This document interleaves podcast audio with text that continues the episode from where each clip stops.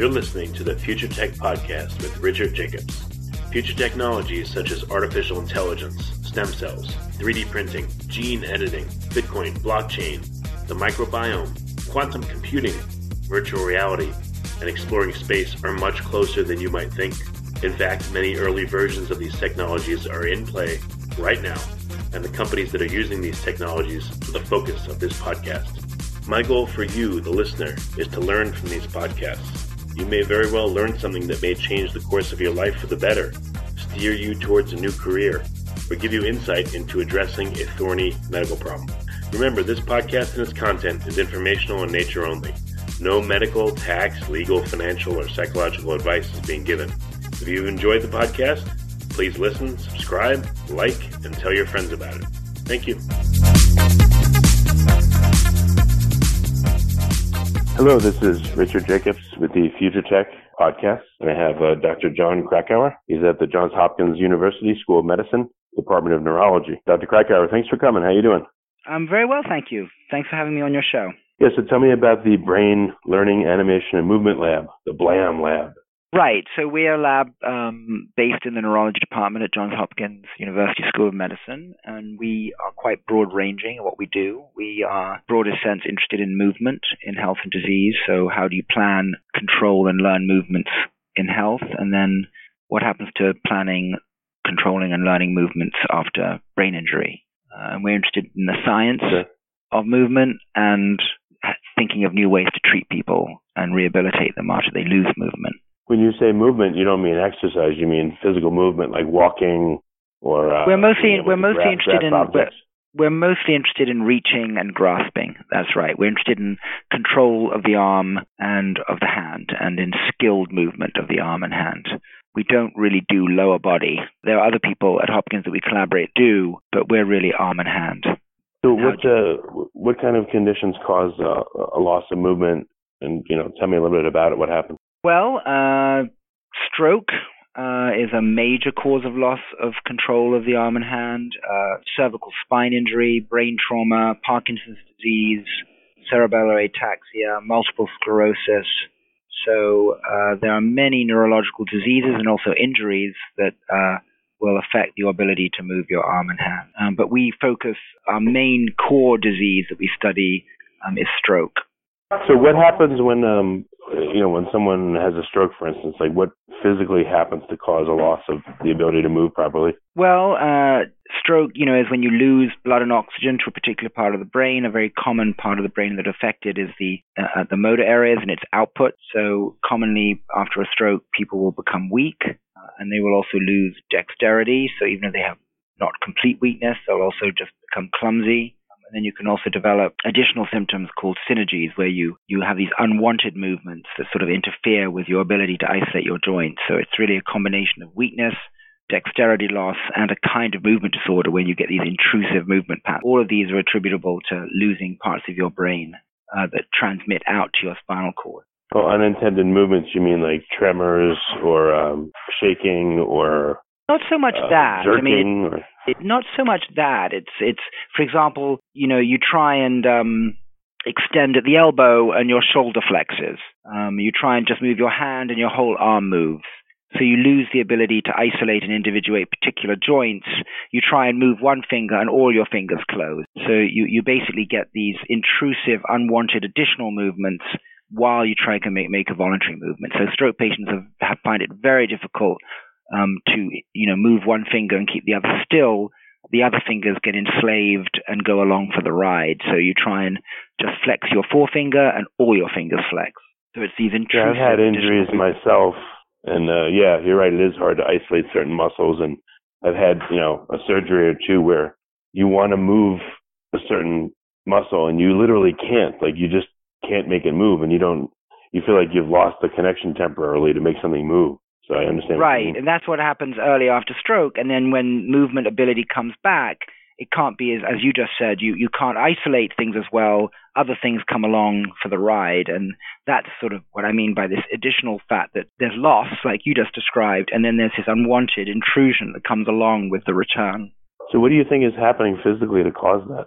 Well, we sort of have an idea that humans are particularly dependent on something called the cortical spinal tract, which is the projection from your motor cortex in your brain down through your brainstem to your spinal cord, and it connects you directly up to muscles. And that gives us all the dexterity that we have, which is better even than chimpanzees. But the price we pay for having this system is that if you damage it, you're devastated. So what seems to happen is that you lose this descending pathway that's special in humans uh, when you interrupt it anywhere along its path after a stroke. So what you know what happens uh, in a stroke?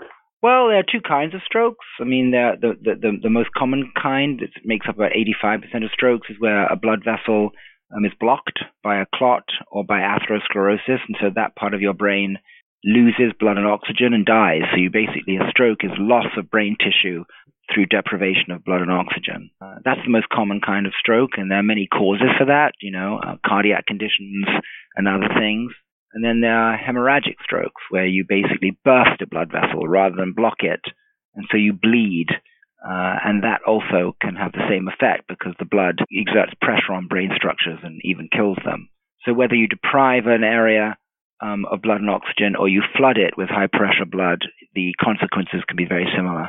So how does it how does it cause loss of motion? Is it just because the brain's not able to send signals properly, even though the uh, the plumbing is still there? I guess for crude way to put it. Yeah, it just it, you you've basically killed tissue that's projecting down to the spinal cord, right? You've either interrupted the cables, the white matter, or you've killed the gray matter. But it's it's basically death of neural tissue. So, what are you learning are ways to modulate this effect? Well, we're just trying to find ways to um, have people try and get better with what they have left. In other words, you never lose everything, uh, and then we need, you need to find a way to sort of up modulate and amplify the control abilities you have left with the remaining areas of your brain that have not been damaged. And what we think is that you need to really exploit that residual capacity by doing very intense rehabilitation very early after the stroke because there's a diminishing return as time goes by uh, to try and exploit these residual connections. So our main idea is that if you can come up with new emotionally gratifying, motivating, enhancing behaviors that you can do early, uh, then you can best exploit those residual connections. Because most people, you know, even after injury, don't do enough. You know, most people have, you know, not most, but 40% of people who buy gym memberships never go. Uh, I had surgery on my shoulder and didn't even like doing a little bit of rehab, and they told me I should do it home. So we need to find ways to really motivate people early to give them large amounts of exercise and practice to sort of exploit these connections you have left. Uh, and that's what we're really after is how do we do that? Well, I mean, one is to you know put the fear of God into them and say, if you don't work on this for six months and rehab it at least three times a week, for instance, then you may have permanent loss of function, or you may not be able to do anything. Yeah, I think we, there's been a there's been a lot of research over decades showing that that kind of distal warning doesn't work as well as the thing itself being fun. So, you know, lots and lots of people smoke, even though they can be told you're going to get lung cancer and die, they still smoke. And the, the best ways to actually get people to quit smoking is not putting the fear of God in them so much as making it difficult to smoke. You can't smoke in restaurants, you can't smoke in cinemas, you can't smoke in public spaces. So, in other words, the sheer inconvenience and the expense of buying them seems to be more effective than telling, you know, showing them pictures of blackened lungs and things like that. So, similarly, we need to mm. find a way not just to work on fear, but to make people actually enjoy doing the rehabilitation so that they want to do it. So is your goal to minimize the amount of rehab you have to do, or is it to gamify the experience so that more people Yeah, that's it? a good. It's more the second. It's more to sort of find ways to gamify it and to vary it up and make it immersive, so that people actually don't. You trick people basically into doing the intensity and doses that they need. That that is the approach we're taking. Yeah. So you know the basic idea, you know, is to make you be the expert athlete of your injury. You know, expert athletes and musicians practice five, six hours a day, and for two reasons. They enjoy the practice and they know that it will help them be excellent. Uh, and we need to find people a way to make people realize that after injury, essentially, you have to become an elite athlete of your injury.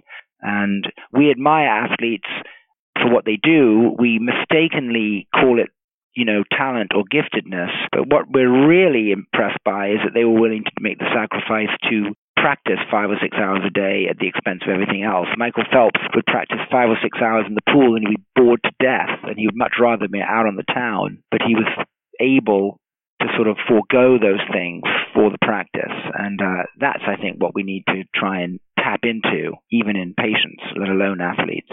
Well, that's a tough hurdle. I mean, you know, rehab of a half hour a day, I'm sure people don't want to do. How do you get them to do five six hours of the equivalent. I mean, do you have? Yeah, like, I know, I know. It's a it, uh, yeah, exactly. I I don't. That's a great question. I mean, how do you get people to do more things? You know, the basic idea is whoever changes behavior wins. I mean, this is true for getting people to lose weight, quit smoking, exercise. I mean, it's the same for rehab. Is how do you get people to make behavioral change? It's much easier to take a pill or whip out an organ with surgery, but behavioral change over the long term, which is probably what's needed, um, is tough. And you know, gamification is one way, I think.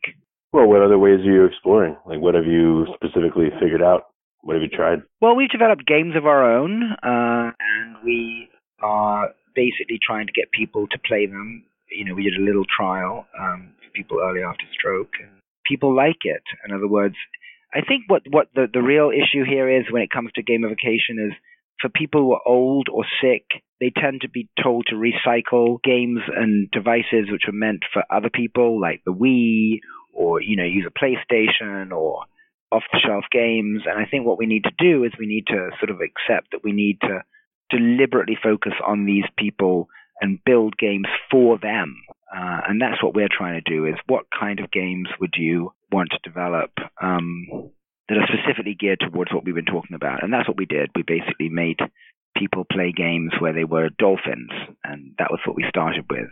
And people seem to like that. They like the idea of being in the ocean. They like the blueness of it all. They like the movement, and it seems to be a way of making them make miles of our movements without even realizing they're doing it. So that's yeah, what sort of uh, for a joke, the uh, the gamification of Thrones. You would adapt the story to that. Yes, you could, we we do want them to be also uh, in stories. That's absolutely true. We, we we do do we do do that, and they become characters, and they begin to believe they are the characters, which is great. But the whole idea of making people star in their own rehab is is very new, right? I mean, how does be part of a story? I always say in my talks, if you're going to be sick, you might as well enjoy it, and people find that weird. Well, can you get together cohorts of people that um, have had a stroke and have them work together in a multiplayer game? That's a really that is exactly what we're trying. That's exactly that's a very good idea. Yeah, um, precisely. I mean, there have been stroke groups for ages where people share their stories and their suffering, what's happened. But this, You know what actually would be cool is um depending on what happens to someone and what limb is affected, for instance, that's the character they become in a game, and that character has certain abilities, but it also, you know, so the character has to be used in such a way that would help them. Let's say it's a shoulder problem, you know, or a a leg problem.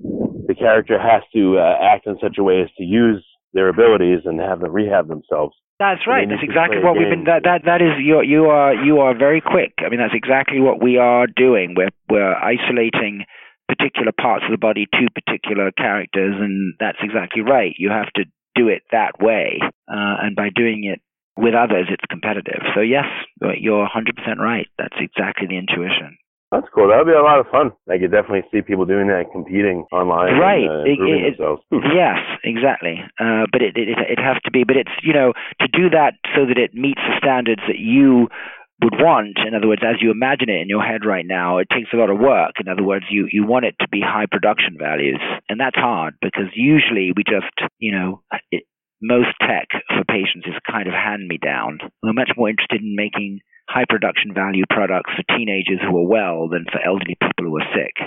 Well, also remember certain games that are popular. You know, they're popular for a reason, like Angry Birds or stuff like that. So, you know, reinventing the wheel may be difficult. It might be better to modify and get licensing from existing things that are super popular and just modify them.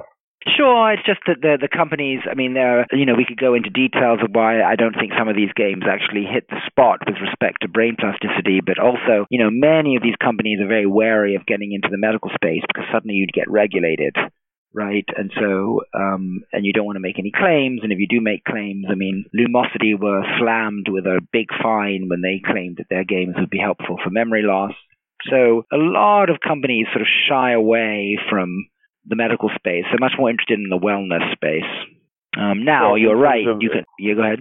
Yeah, you want to avoid claims, but I mean, you can still put the modified game out there and just say it's uh, it's for use by people with a certain condition. You know, you don't promise anything, or is that not enough to to say that? I, I, I think it's a large investment to sort of modify a game and then have to market it and, and, and then get it to that audience. I mean, it's just not been.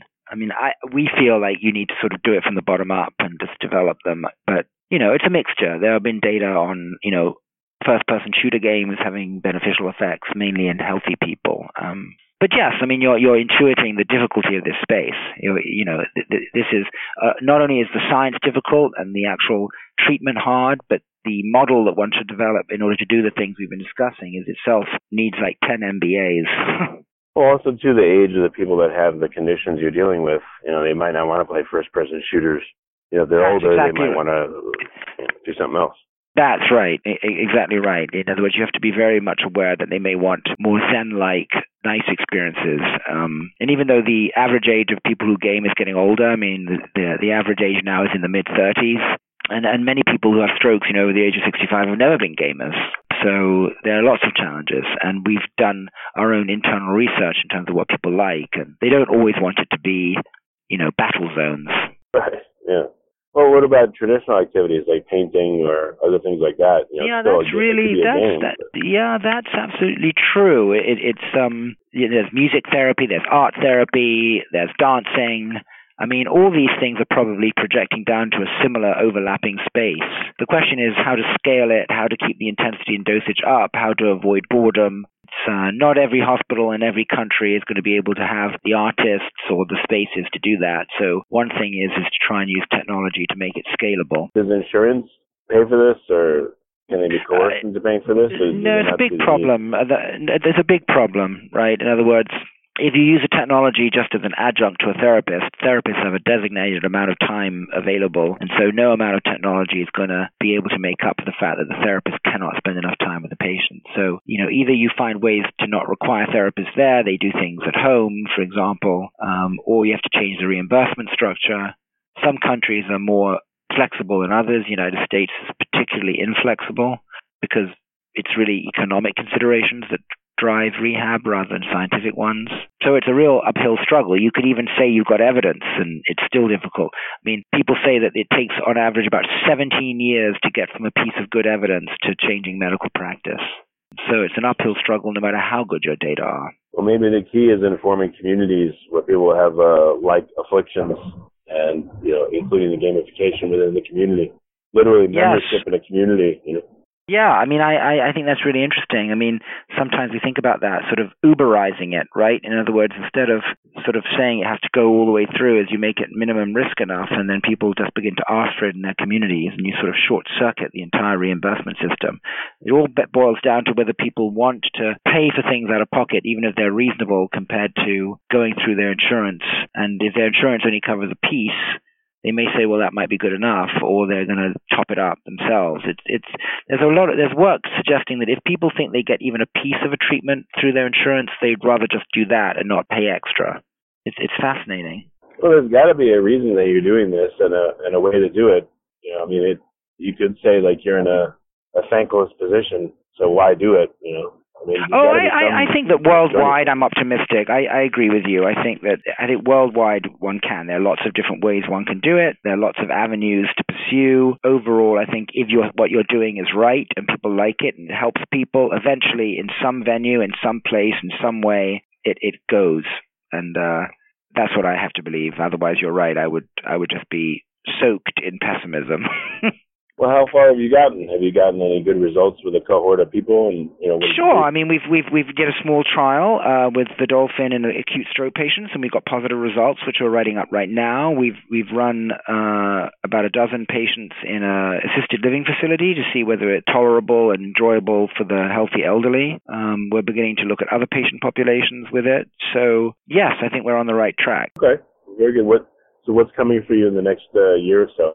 New projects or what add-ons are you working on? Yeah, we're, we're we're building new tech. In other words, we're going to roll out a sort of 2.0 version of our creatures. We're going to uh, do something for the hand, and we're going to expand the conditions we're going to look at. We're going to try and do some small phase two studies in TBI, multiple sclerosis, HIV, um, and then try and do bigger trials in stroke, in chronic and acute stroke. So it's really perfecting the platform, increasing the number of characters and experiences.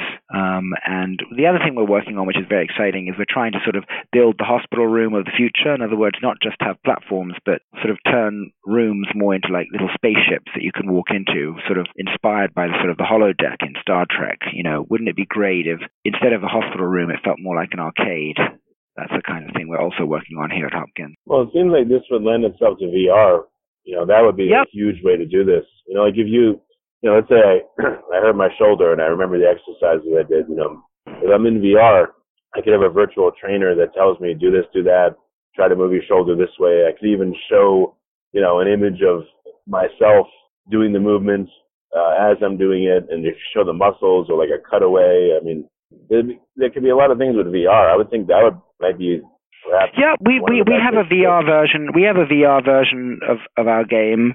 Um, so yeah, I mean, VR is one potential way. I mean, the thing about VR is sometimes you have to see why that's better than reality itself.